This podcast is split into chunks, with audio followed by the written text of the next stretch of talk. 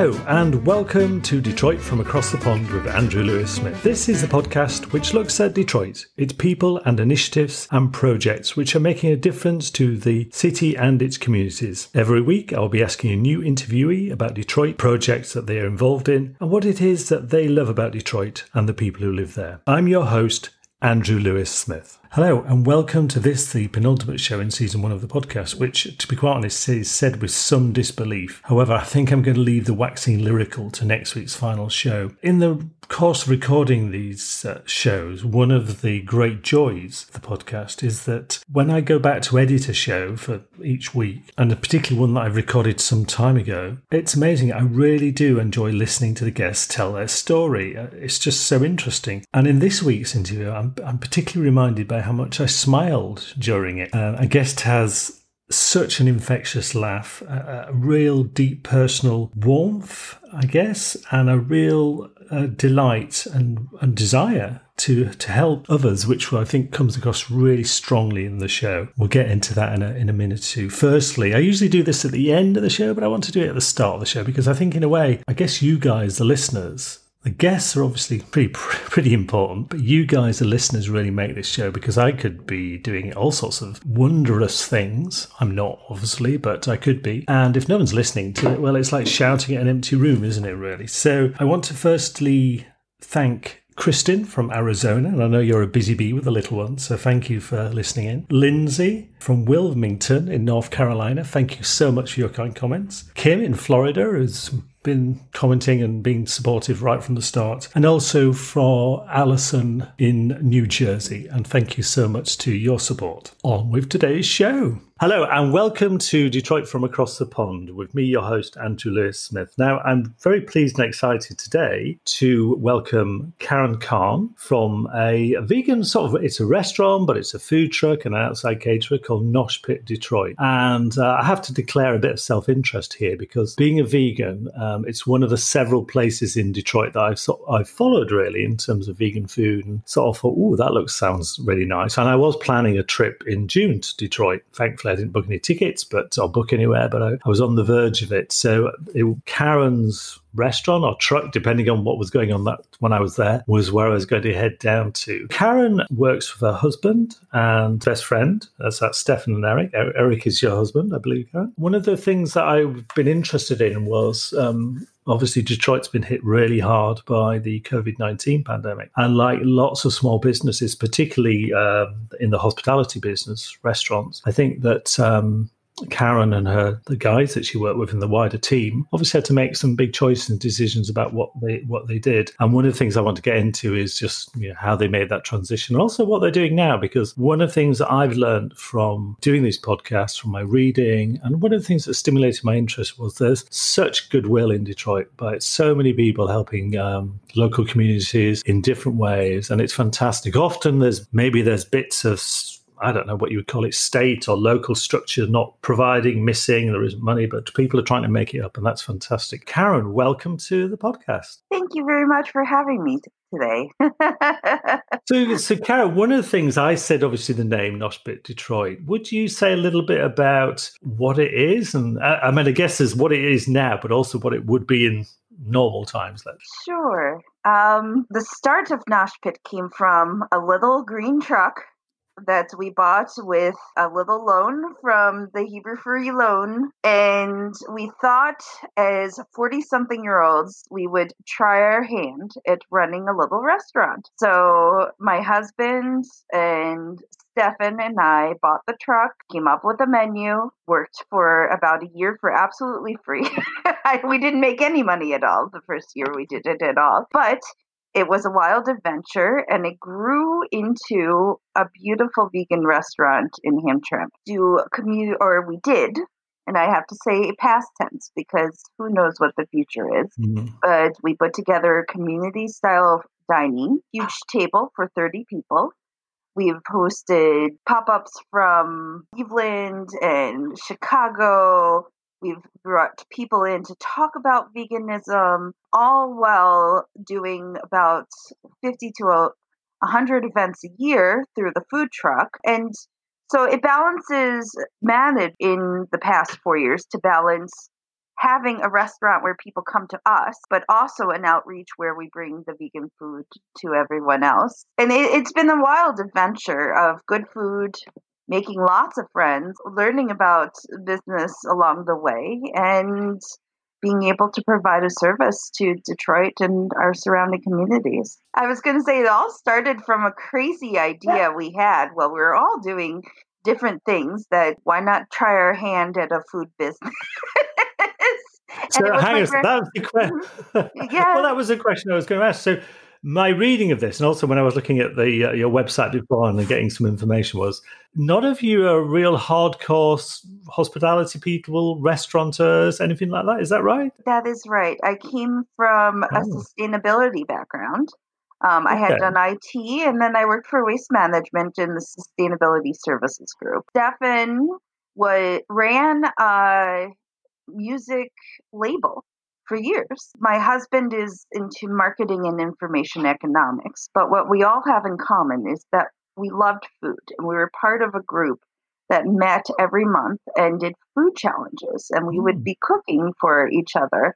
Uh, it was about 12 people and every month we'd show up with another challenge where we we pushed the edges of what we could do creatively with food. We had themes such as dining in the dark, where we had to focus on scents and textures. And then we had another week where it was slapdash and you had to use only what was in your cabinet at that time. Like we would create yeah. food challenges and and it's still going. I haven't been able to participate in the last couple years, but what it what it did was it brought out this passion that I've always had for cooking. Um, mm. You can't be vegetarian or vegan and not have a passion yeah. for cooking.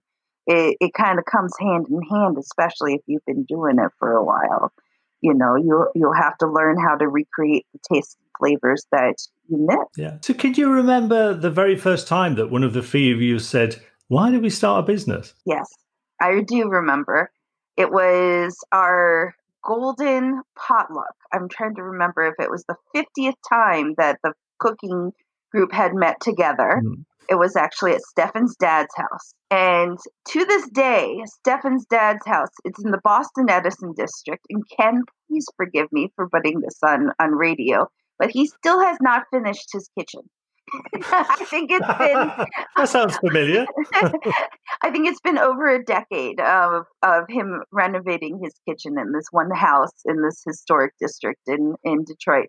So we had this big potluck there, and I remember sitting next to the stove, and the and there's no like drywall. and I was talking to Stefan and Stefan had think that he had just been let go um, from his job that he had been at for, for 15 years. And I was in the position where my husband had been offered a job overseas, and we were looking at a six month stint overseas. And I was going to have to quit my job to do that. But I was okay with doing it. But it, the question was, what would I do when I came back? Mm-hmm. So I kind of floated it by Stefan of hey, you know, we're both in this gray area with our jobs. Kind of feeling that just turned 40, uh, got to, because it's true. You hit a certain point in your life where your kids are old enough that they can take care of themselves. And all of a sudden, your life isn't revolving around your children's schedule anymore. And you can start dreaming of what what you could do you know so i started dreaming about what made me happy. And also at that time, my grandmother was living with us. Um, she was 88. And that's another part of the caring, nurturing is taking care of others is something that brings me immense joy. Cooking for others brings me immense joy. It makes me feel happy. So I floated it by. What what if we bought a food truck? What if me and Eric put our money in, bought a food truck? Would he come and work with us and and cook? Because he he's the cook. He's the chef. Stefan's the one with, I'd say, ninety nine percent of the talent. I I, I am a very talented baker, but I could not do this on my own at all. Stefan is is the mad talent of of Nosh Pit.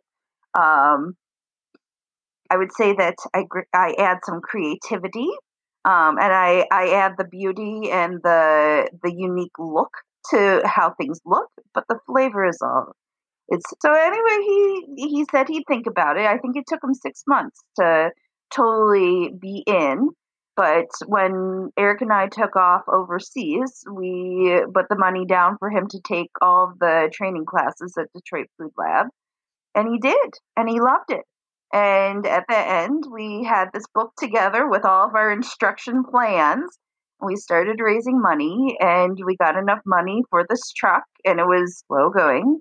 And like I said, we didn't make money for a year not at all. But after a year, we started we started getting gigs. I'm a networker. I make a lot mm-hmm. of friends. I started making connections. We started getting out there. We started, you know, that first year we gave away a lot of food for people to try it.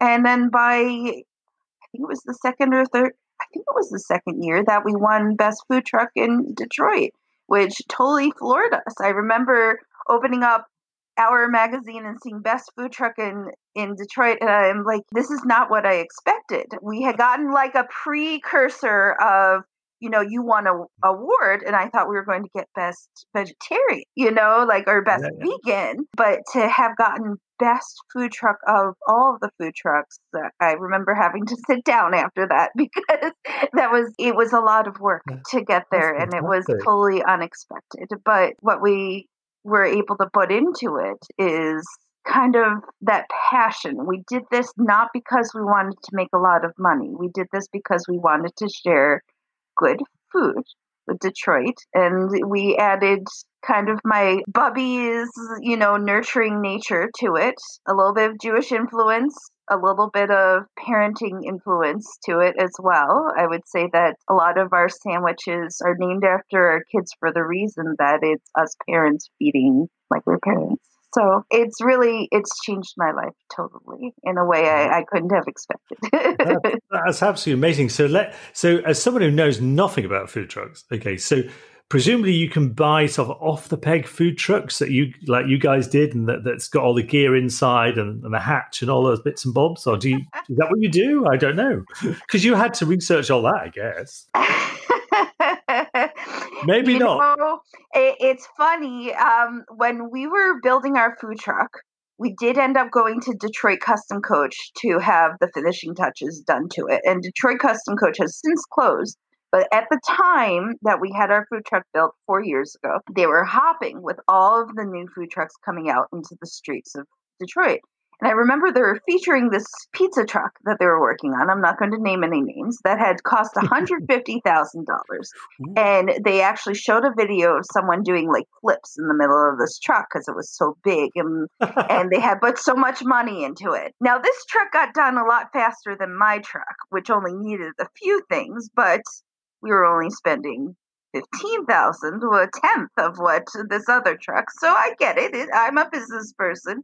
You do the one that's spending more money first. But at the end of it all, we were able to make more money by not putting as much money yeah. into our truck that we survived in the same package that we headed out in. Whereas some of the other trucks have had to go through multiple names and ownership and whatnot we we started small by the, our bootstraps like parents often do. Mm-hmm. you learn to make do with what tools you have at the time. We didn't plan it around what we could do. We did it around what we had and what we could fit hmm. in this little tiny truck which story goes that stefan stopped working in the truck about a year and a half in. Um, he'll tell you it's because he had more work to do in the kitchen. I'll tell you it's because he kept on hitting his head and turning into a grouch in this tiny little truck, and I him out because the food truck part of the as- the business is really things break all the time. You can't you can't travel around with a whole bunch of uh, heating and cooling equipment um, on bumpy roads which some of the places that we've gone up grass and I remember there's this one gig we went to up a dirt road and we got there and you couldn't read the name of the food truck. we got there like everything was covered in dust because it was oh it was but we made we make it work. yeah, yeah. You have to be prepared for any situation that comes um, of anything breaking, of anything being forgotten, because the list of what to get on the food truck is pretty darn long because you are a mobile kitchen. and you often end up five hours away and you go to turn on such equipment and you realize, oh, my propane doesn't work. I have a line of 100 people waiting for food. Let's see how we fix this or if come up with a plan B, which I remember we cooked off an electric griddle once for a gig for uh, 100 people. But we worked. We made it work. So that's one of the most fun, adventurous parts of having a food truck is it's a different beast than the restaurant where everything is the same every day. Everything is different every day. And it sounds like you needed to be ingenious and patient and creative, and I guess calm at times. Uh, I mean, yes. it's incredible. Uh, yeah. Is it the, still the same truck that you have? This year, the truck is retired. We are moving on to a bigger truck. Um, you, can you do cartwheels in this one? No, but the ceiling is high enough that we can have all of our employees work. I actually have two employees that are over six foot. all right, because I'm, I'm, six foot one, so I would yes. probably bang my head. Yes, no, it was actually dangerous for them to work in the last truck. So this new one, again, every every single story I have about acquiring food trucks is a story of love. From the first truck to this new truck, which came from our brothers at Cheese Street, who are moving on to be doing more tent based hmm. setups at their festivals that they go to. They they have sold us their truck, and I say sold very loosely because I'm paying them back for it. They basically gave it to me with the promise that I would pay them back. In the meantime, I'm giving their moms Mother's Day cake and birthday cakes and, That's like and a good deal. yes. You're a good businesswoman, I can see. I barter with food. yeah, you came out well on that one. Can I just ask them, so where did the name come from? My grandmother. Your grandmother? How come? Yes. So for many years, I've always thought that I was going to be an entrepreneur, and I was trying to find the right business for me to take off on. Over the years, I got a group of friends that I would bounce my ideas off of. Most of us were in business school together. When we came up with the idea for the truck, I got a small group of my my business friends together and we sat around my dining room table in Royal Oak at that time and my grandmother was living with us and it was lunchtime so she was eating her soup and i involved her in everything that i could. Mm-hmm. so she was sitting there eating her soup while there were five of us talking about business ideas for a food and someone brought up name and i'm like ah, it might be too early for a name. And my my bubby with her brooklyn accent it's gotta be nosh. It's gotta be nosh. She said it's yiddish. It's for history it means snack. It's got to be nosh. And then uh, Jason Barry, who is a friend of mine, another fun story how he became a friend. Uh, he was one of the caterers at mine and Eric's wedding, and I remember at the end of the wedding, our wedding, we realized we didn't have a car at the reception. So we went to one of the caterers who was still there cleaning up and asked him if he could drive us from our own reception to the hotel. and it was the best night ever. So yes, Jason is a dear friend. And he said, Well, if you're going to say Nosh, you have to do Pit. it goes with your musical background, Karen. And I'm like, Yes, you know, it Brilliant. does. Nosh it, Pit. It was brilliant. Yeah, That's, yeah, so, it's really, it's really, what a great name actually. So, so Nosh is a is a because uh, we would use the word here, we'd have some Nosh, but is it a Yiddish word? Is that right? It is indeed a Yiddish really? word. Yeah, mm-hmm. Ah, do you know what? I didn't know that. Oh, wow, every, every day's a school day, isn't it? Really, it's, isn't that exciting? Seriously, I love I love words. I love that. Does yeah. Nosh? Okay, so clearly, so your uh, so your grandma wasn't from Detroit. No, I'm my guessing grandma. that means that you're not from Detroit, perhaps. I not. am not. I am not. I believe it is today. Um, I moved to Detroit 20 years ago. Oh wow! Happy birthday! Thank or move you. day, or whatever it would be called. I think we would call it anniversary here. Anniversary, yeah. Yes. so what what brought you from all the way from New York? Because I mean, New York would have so much going for it. I know it's it's pricey, but what took you all the way from uh, New York to Detroit? My grandmother. My grandmother. I went to college in New York. Well, I grew up in New York when my grandmother moved to Florida, and I I moved down with my grandmother to Florida for a little while, mm. and then I went back to New York. Then I went to grad school, and my grandmother got to a certain point where she said, "I don't want to live alone anymore." I'm moving in with your aunt in Detroit. So my my my bubby ended up moving from Florida to Detroit. So when I was kind of without funds and trying to figure out how to make my life work as a 24 year old when you still kind of need some support when you're in mm. your 20s. I ended up making the decision to move to where my bubby had moved. So Detroit it was. And what was Detroit like 20 years ago? Because I guess it, I know it's been through a lot. So in terms of the, the, history of ups and downs, even in the last 20 years, let alone in the last 100 years. Well, you know, coming as a New Yorker who was, uh, I went to Barnard College, which is the women's mm-hmm. school of Columbia University. Mm-hmm. Very independent, very stubborn. And right away, I started looking for a place I could afford to live. I found a house in Pontiac. My aunt was very upset about this, and she said, Pontiac is not where single white people go to live. it's a very dangerous area. Um, and I I said, you know, I've got a job. I was starting a job at Oakland University. It was a place that I could afford. I found a beautiful little bungalow house.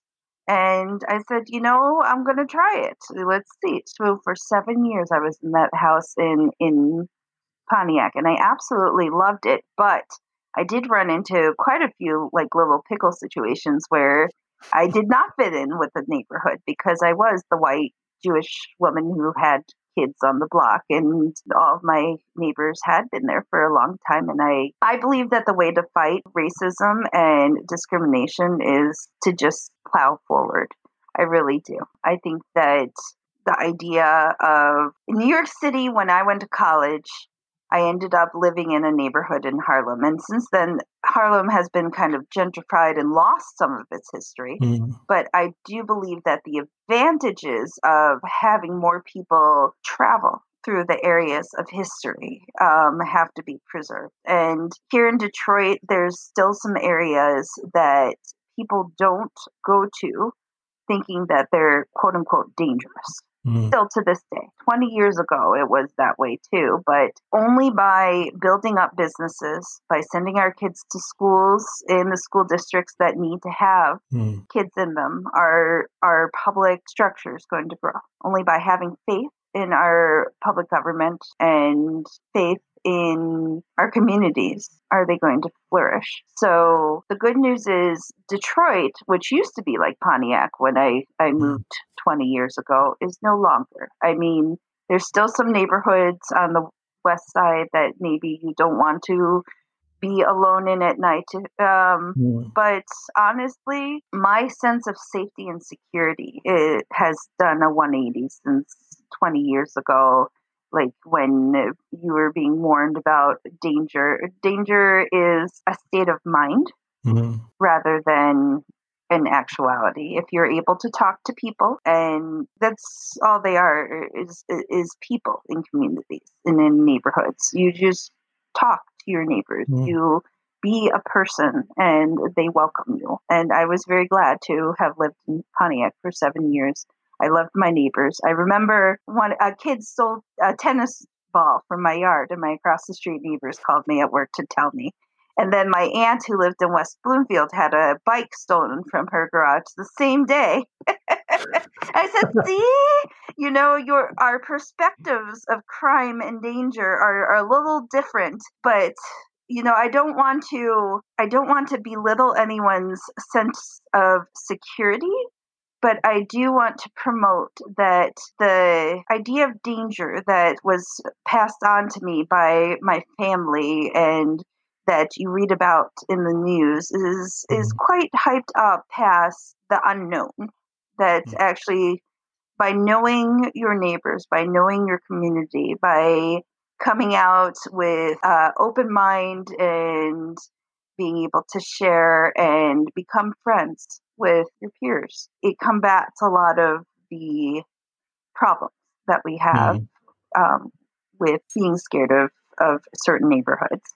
And unfortunately, back in the past, we, we really did segregate Detroit. There was lawsuits even just 10 years ago about real estate agents not showing historically black mm. neighborhoods to whites or white neighborhoods to blacks. Like it's a a built-in racism that has been here for decades. But I do believe that the new generations of Detroiters have combated that pretty full force. And I'm very proud to be part of the new Detroit.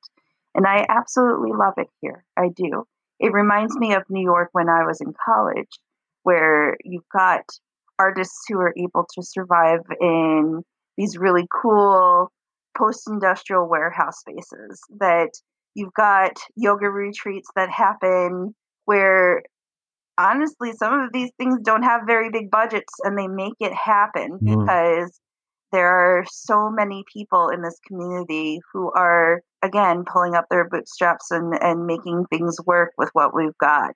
Um, we're lucky that the rents in areas are not that mm. high that prohibit uh, new ideas and creations from happening um, which is why I'm so in love with Detroit as a beautiful city. Mm. I mean, it's, it's interesting because I think one of the, uh, f- for someone from the outside, uh, mm-hmm. having read a lot, looked at a lot of websites, follow a lot of different things on social media, you get that, oh, certainly for me over the last year, you, pre, well, pre COVID, let's say, um, mm-hmm. you get that sort of impression that on the one hand, there's the, you know, comeback city and all the downtown, the glitzy, etc., etc., which, which seems to be true and it looks amazing. But then you also get the other bit, whereas in this, it's considered still already quite a dangerous city and places and so quite a down and, and poor city, which I, again is, is, true. But one of the things that's really, st- I think, really attracted me to, to doing this project was there was something, and I don't know what it was, but there was something, and there were very tangible things, but something about a lot of the people who were there who were involved in projects. And I think, like you said, they weren't making loads of money. They were mm-hmm. passionate and really proud about being from Detroit and, and almost super proud because of all the stuff it's had to deal with. And I think that one of the things that stood out for me in doing these interviews is, as well as the positivity, but also how people have really, not everyone, because I appreciate there's struggles, a lot of health issues, but since COVID, so many people have really put themselves out there to try and help people who are struggling with food or rent or even water, which I mean, we just wouldn't get that. I think I mentioned this in previous podcasts, but you just don't get water cutoffs because, for a public health point of view, it makes no sense. It's completely crazy. Yes. But so, what I really love is that like yourself, I think one of the reasons uh, I may have said this right at the beginning of the podcast, the fact that you're giving back, and I think that's one of the other things that we haven't touched on, is it that you've you've got this um, you've got this food truck, but you've got a restaurant as well. So uh, although I appreciate that's probably mothballed at the moment, but also you've got this sort of I don't know what you call it project commitment to try and give back to people. And could you say a little bit about how that came about in terms of was it related to COVID or was it pre was it already there beforehand? Well, one of the biggest struggles between me and Stefan is that I like to give things away for free. now, if you're listening, by the way, if you're listening to this, I was just sipping a pint of elderflower cordial. It's elderflower season here in the UK. That nearly went all over my Mac. Not a good idea. So I apologize for making you choke on your drink. nice elderflower. It's okay. it's worth choking on. So yes, I I have always wanted to help people, and that's kind of part of my personality. It's part of my my household as well. Um, and at the restaurant, I've always wanted to help other vegan chefs launch their business. And when people who are my customers come to me and say, whatever, you know, it's their birthday or they're having a hard time getting a gluten free vegan cake for their kid. I've been known to give away birthday cakes or to do whatever it is that mm-hmm. I can to help my community. And Stefan kicks me every once in a while. It's just, this is not how we do it in business, but it's me. It's who I am as a person. So when COVID first hit, as a person who's a very emotional person, and as mm. you have probably learned in the past hour of chatting with me, I I uh, get very emotional over things, mm. and I, I, get very affected by how other people are doing uh, deeply. And when COVID first hit, and people started getting sick, and we didn't know where the restaurant was going, we didn't know how many people were sick in our area. I didn't know if I was even making people sick by serving in my restaurant. Like it was such a anxiety time and unknown and I was almost paralyzed by the amount of unknown and fear. And I think you heard on on the XYZ interview, I did admit that I, I called uh, a helpline uh, because uh, one I had gotten to a point where the anxiety was too much. I couldn't even sleep. Mm-hmm. And my husband's like, you, you've got to do something. I mean, it, I was losing, I was losing my nerve. I was losing my mind. So when I called the therapist and we were talking, one of the best advice I got was don't focus on what you can do because at this point uh, right now what you can do for yourself is is kind of an unknown like where we just have to accept the situation for what it is and i mean they're saying masks no one had any masks yet they were saying hand sanitizer no one had any hand sanitizer no one had any to- toilet paper i mean we ended up with a recommendation from the health department about having hand sanitizer at the front of a restaurant. And I remember asking Stefan, when's the last time you saw any hand sanitizer at any store at all? I mean, we were being limited to gloves by the box. So I had to let go of all the things I couldn't control and do the best that I could do with what I had. And I needed to focus on what I could do to help others because that's who I am and that's the core value of my being. So I had to look and see who needs help and what can I do to help them. So that very week, when I got a request saying, Hey, we're out in Manchester, we have six people, we can't find any vegan food at the grocery store. Can you bring some out to us? And that was Sasha Farms. And I'm like, Yes, someone needs help. We can help them. Let's do this. And so I contacted a whole bunch of people and said, Hey, someone needs help. You want to help me help them? And I got this group of six people together. We all went food shopping. We got some groceries together. Uh, Ice Cream Plant, which is a local company here, which went from my business acquaintances to now they're such good friends. They packed up their car and they drove up to Sasha Farms and they delivered the groceries. And Sasha Farms says, We want to pay you back. I said, Well, you want to pay back? pay it forward. So they gave us money, and then we applied that to does someone else need help? So the next one who needed help, we started giving them free food. I gave away gift cards. I started with giving away gift cards, pay it forward gift cards. We got to a point where we had sold about $2,000 worth of gift cards of meals. So I'm feeding them hot meals. And Chef B, who we can go into, she's she's an employee at Nosh Pit who has a heart even bigger than mine she said, Oh, look, I found all of this food that Delbane is giving away because they ordered too much. And now that the restaurants are shutting down, they have all this food to give away. Let me bring it to Nosh Pit and we can give it away with the hot food. So then we had overnight turned into a vegan pantry where I had all of this stuff. I posted it up on our website. We have extra spinach, we have extra lettuce, we have extra this. Do you need any? and people started asking and then i got oh i can't find any vegan gluten-free bread in the grocery store anymore do you have anything and then next thing i know i'm running a pantry i'm running a hot food program i'm doing a pay it forward program and for five days i got sick i ended up i think it was the stress of everything i ended mm-hmm. up with a fever for a day and so i had to put myself into self quarantine and get the COVID test. And for those five days, I had to rely on friends to run this program that I had started. It was one of the best things that could have happened because I ended up finding Gail and Q, who filled out the other two walls of the program. So we have a solid program now, 10 weeks in the running. We have a process down pat. We give for $25 we are able to feed one person for a week healthy vegan food.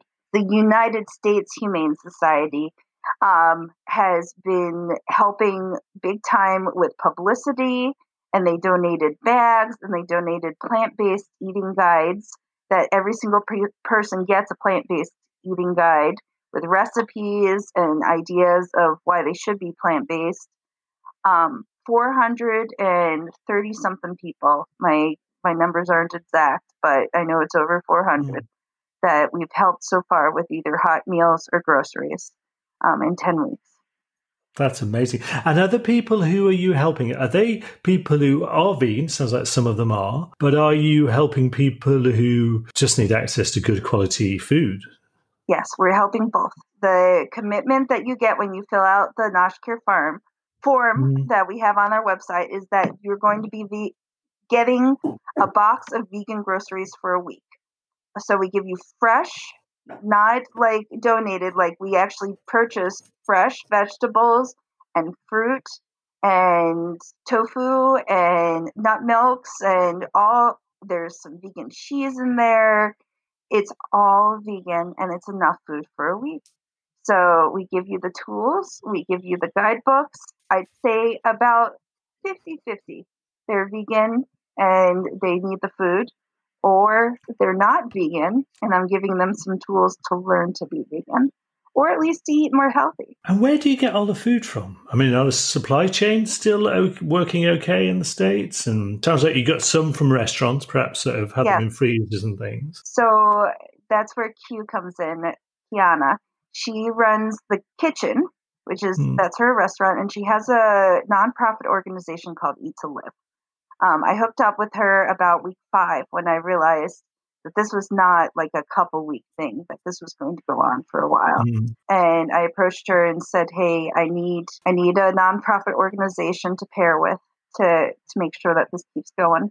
Um, I also need someone who actually gets deliveries at their restaurant because my restaurant is located on a one way road, single file road. So we don't get the big trucks that come down, the kitchen does.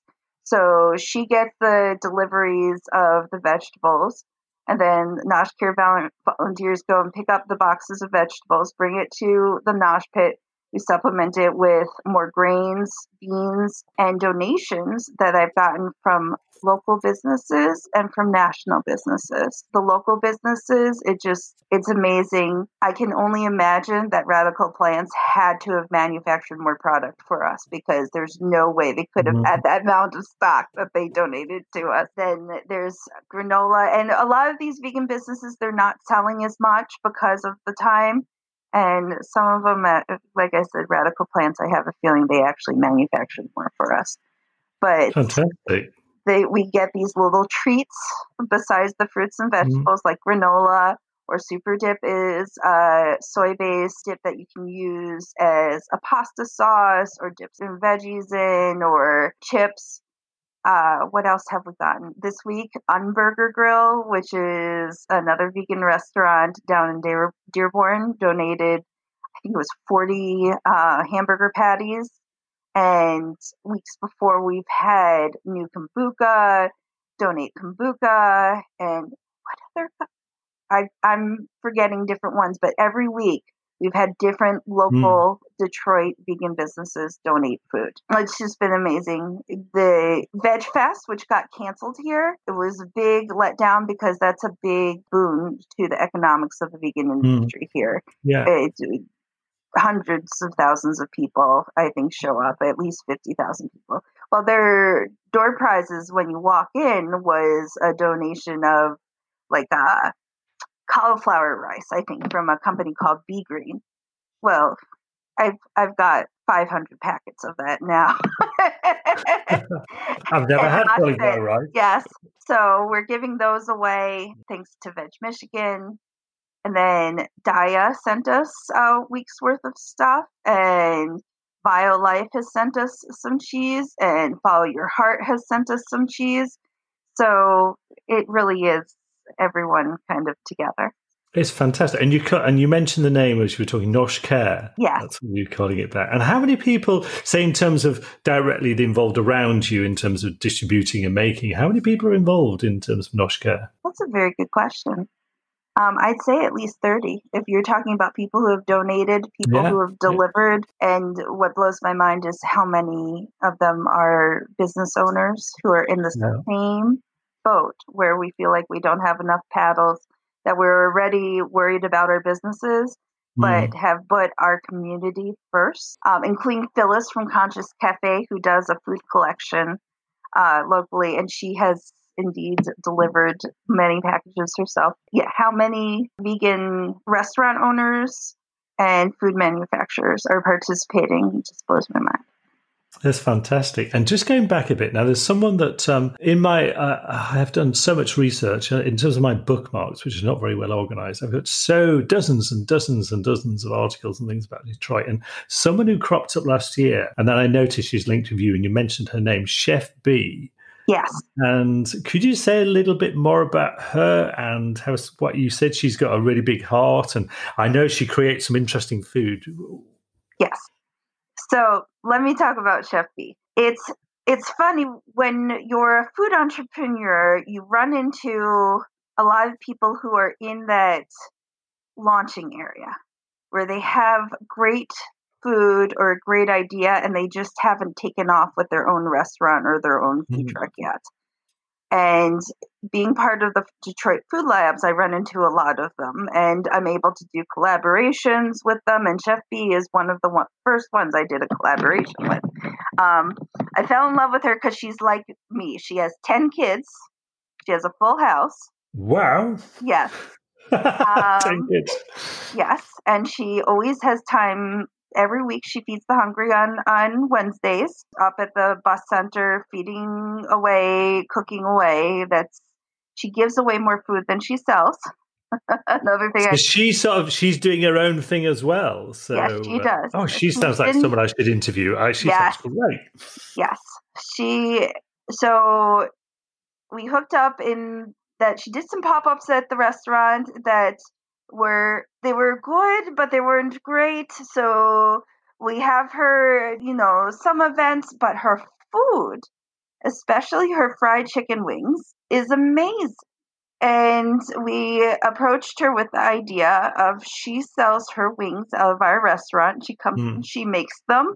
We buy them from her. Um, and it's an item that we offer on our menu, Chef B's wings. If we ever decide to go our separate ways, they're still hers and they're not ours. So it's a it's a true joint effort, mm. but it is the best selling item on our menu right now. And is it, is it, the spices she puts in it? Does she have a sort of spice mix, or what, what's so special about it? It's so weird talking about food you can't eat. Yes. Uh, well, what? No, it's they're vegan wings. And what she does is she manages to get the vegan spicing and flavors just right. That the flavor and the taste, it reminds you of the meat. And in January, I went to Herbivorous Butcher and I bought a whole bunch of stuff from their vegan butcher shop uh, in Minneapolis. And I brought it home and I, I shared it with B. And B said, I can do that better. And you know what? She did. Wow. So she has a talent for making vegan meats. She absolutely does. So we're bringing on more and more of her meat at Nosh Pit. So we the ribs were the second item that we introduced. We can't make them all the time because they are quite expensive to make, but we just did something for Memorial Day where people purchased some to bring home. I, I won't lie, I bought two for myself. Why not? Yes.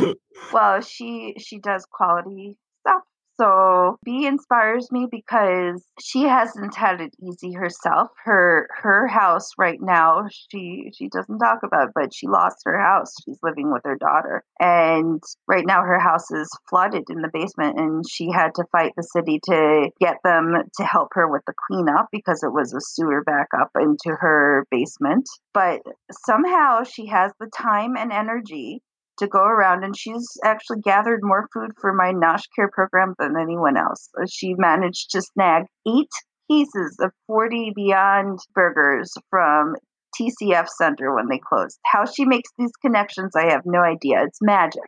But she manages to connect people and food. Um, and if I'm mentioning B, I should mention Chef Phil Jones too. He's out there and a friend of B's, and he also manages to somehow have in his mind this ongoing list of people who need food and sources of food and manages to put them together. So I have awesome respect for people who can do that and without looking at their own situations. You know, it, it's amazing. I, having been doing the these interviews and and uh, researching for them, and uh, in my head I've got this vision. This is like patchwork of all these little connections going in in Detroit, and uh, even though I don't know Detroit, but all these people who know someone, and uh, but also lots of just incredible people are, ju- are just getting on with it. They you know they're not famous people necessarily, and they're not people that people would know, but they're just really giving back to their communities. And it is that I personally, and one of the reasons I did this was because that inspires me, and I think it's amazing. Aww. And especially at the moment, the world needs people like that. I think. Yes. It really does. We've got plenty of people who are in the world to make money, and that's not necessarily a bad thing, but it's good that people are giving back. So, obviously, with COVID, it, uh, it's not going away, is it? I mean, we, it's around, but in terms of the how we how the lockdowns are imposed or how they the restrictions loosen, um, we don't quite know what's going to happen, and especially into fall, or we would call it autumn. What do you envisage a Nosh Care carrying on in some form? I mean, because obviously, at some point, you I guess you're hoping to get the restaurant or the the, food truck back up and running in some shape or form? You know, it, it's tough right now because we haven't decided exactly how we're moving forward. We did have a restaurant consultant meeting, and we're actually thinking that we're not going to reopen the front of the restaurant for a while. We do expect Nosh Care to go on until we run out of funding or food, which we know mm. will happen. I'm I'm not a nonprofit, and I didn't get into this to do mm. nonprofit because if I keep on putting too much of myself into this, I know that I will be distracted from my main goal, which is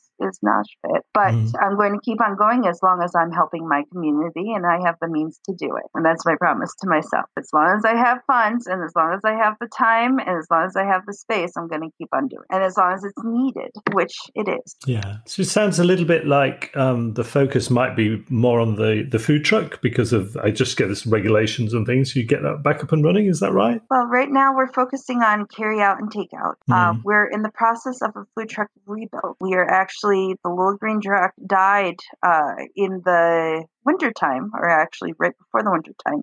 And we are re- rebuilding up the purple truck, which will Ooh. eventually turn green.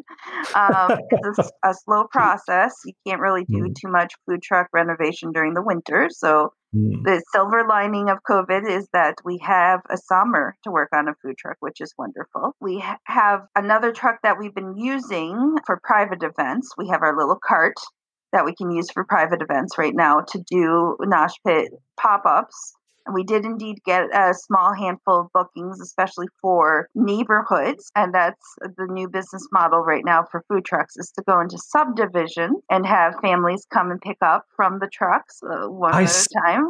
I saw uh, there's um, one of the um, I follow these uh, the uh, sisters who have been isolating together. I think, and the, the, Keynote Sisters. Do you know them in Detroit? No, I don't. They are amazing. They're very young, and they're but they're just brilliant. They've got beautiful voices, and they do lots of different songs. But I noticed they've been doing a Sunday night live thing, which I tend to watch the day after because it's right in the middle of the night when I'm asleep. And uh, but they, I've noticed that what they're doing is you can you can hire them, and they'll go out with their car and nice. they'll go and play in front of your house and then you can have your eat your food. So you, you should nice. you should you should link up with them. It'd be great. You could do great music and fantastic food. That's awesome. Yeah they're, they're really brilliant. I really they re- i really like them. They've got beautiful beautiful harmonies really good. So and i love that as well you know they're sort of and also i think because the way detroit um, well i think america is uh, set up you know in terms of often you'll have the houses with space in front of them and the and it just allows allows that sort of thing to happen. And I guess it's the weather. I think you've got the same weather as we have today. It's about it's about sort of eighty degrees here. It's uh, you you've got that as well. So Karen, in terms of you've talked a little bit about giving out of yourself and what keeps you going in terms of you know sustaining you when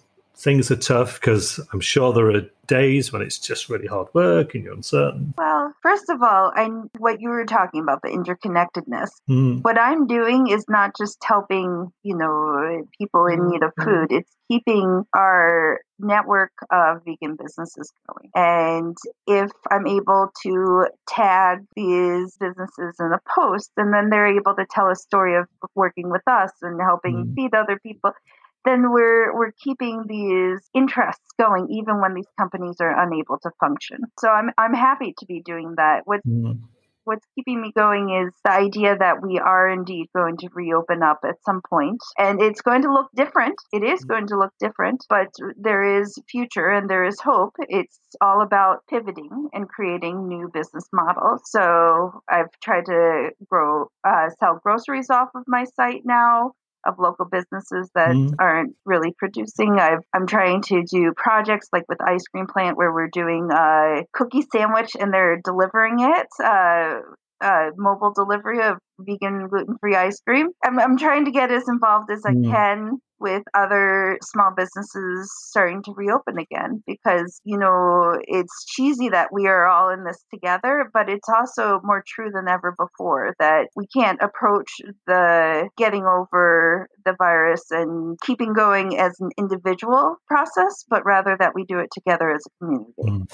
what are your hopes for the future about detroit? I mean that's a big change in some ways uh, in terms of what we're thinking about but i guess you've obviously experienced detroit. You've been there for 20 years you've seen different sides of it. I was asking this question from interviews pre COVID about what people wanted to see. And obviously, there's the, the downtown, but people wanted to see that spread out elsewhere and that you know, different communities would benefit. What would you like to see now? Because maybe the world is looking a bit different as well, for, for as much for us as it is for you guys. Well, I have to tell you, I'm very, very excited about the whole local food movement. Mm. I think, if anything, we've given more gas to the idea of people growing their own vegetables and shopping locally. The less that we rely on the national food brands and the more that we rely on our local communities to provide our food and sustenance, the better that we will be. And Detroit is wonderful in that we have so many innovative food mm-hmm. businesses mm-hmm. that are able to survive due to our reasonable rents and our communities. So, what I would love to see is smaller grouped communities where you have your local bakery, your local grocery store, your local amenities that you want in each of your neighborhoods.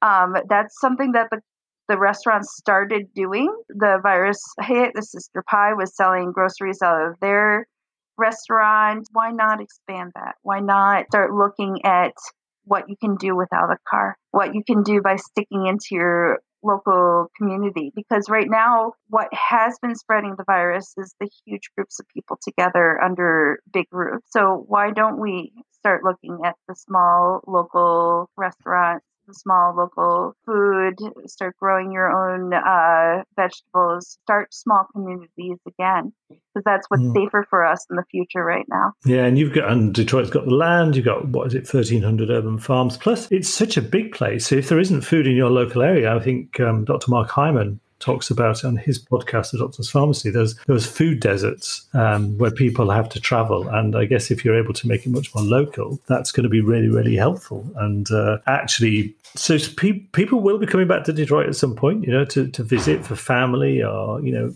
at some point the world is, I guess, with some sort of massive changes, you know, get a, a semblance of normality. I myself would still planning to come to Detroit. If you were, if someone came to Detroit, where would you take them, and what would you do? And I appreciate that at the moment things might be closed, not the same. But if, uh, assuming that it gets back to a, a, level of normality. If it were eight months ago and you came to visit, I'd have you stay in Greek Town, Palladium Hotel. That was the one we ended up choosing for our wedding guest. That's in the middle of, of Greek Town. I love the little neighborhood there, and it's been mm. alive for years and years yeah. and years um, where Trapper's Alley is and the little Pegasus uh, Tavern. Back in the days when you couldn't really walk through Detroit, you could walk through Greektown. Um, so mm. Greektown has quite quite a history to it. So I love to stay in Greektown, and I'd probably tell you to go and get corned corned beef uh, egg rolls at Old Shillelagh because they're vegan. Oh, um, I've heard of that. Yeah. I've heard of that because my mum was Irish, and so uh, I've heard of that. I've, in fact, I looked. I'm going to tell so. you where to eat through our tour. Are you ready?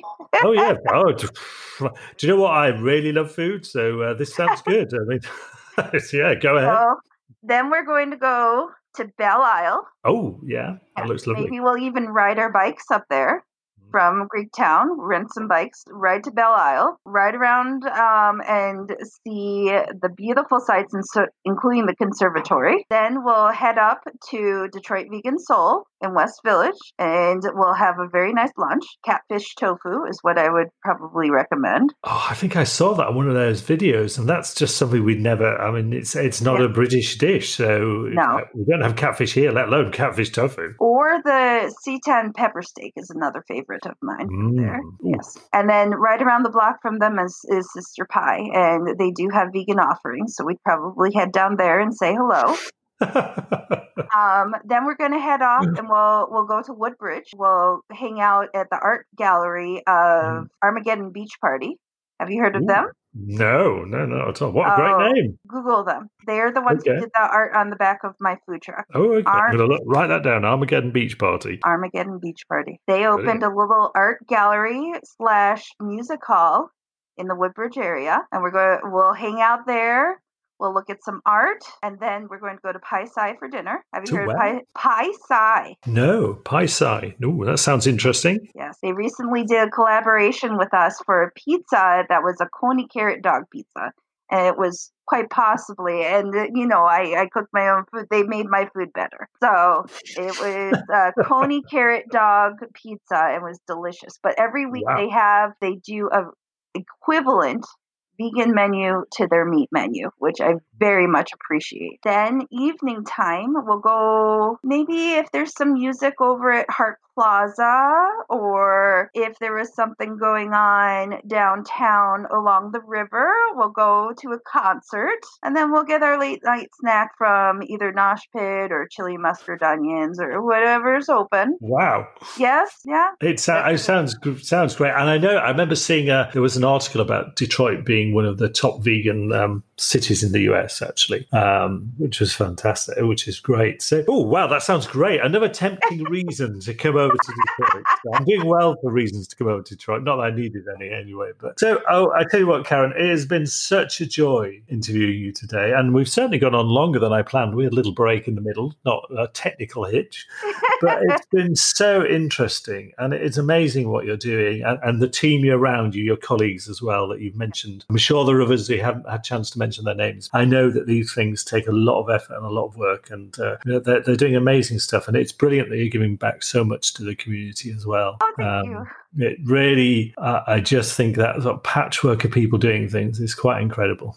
It's wonderful. Well, it's it's been an amazing opportunity to get to know all of these people. Like mm-hmm. I said, ice cream plants, we were co-workers, and same with uh, radical plants. We were kind of cohorts where we ran into each other. We said hi. We were friendly. We emailed, you know, like, are you going to be doing this?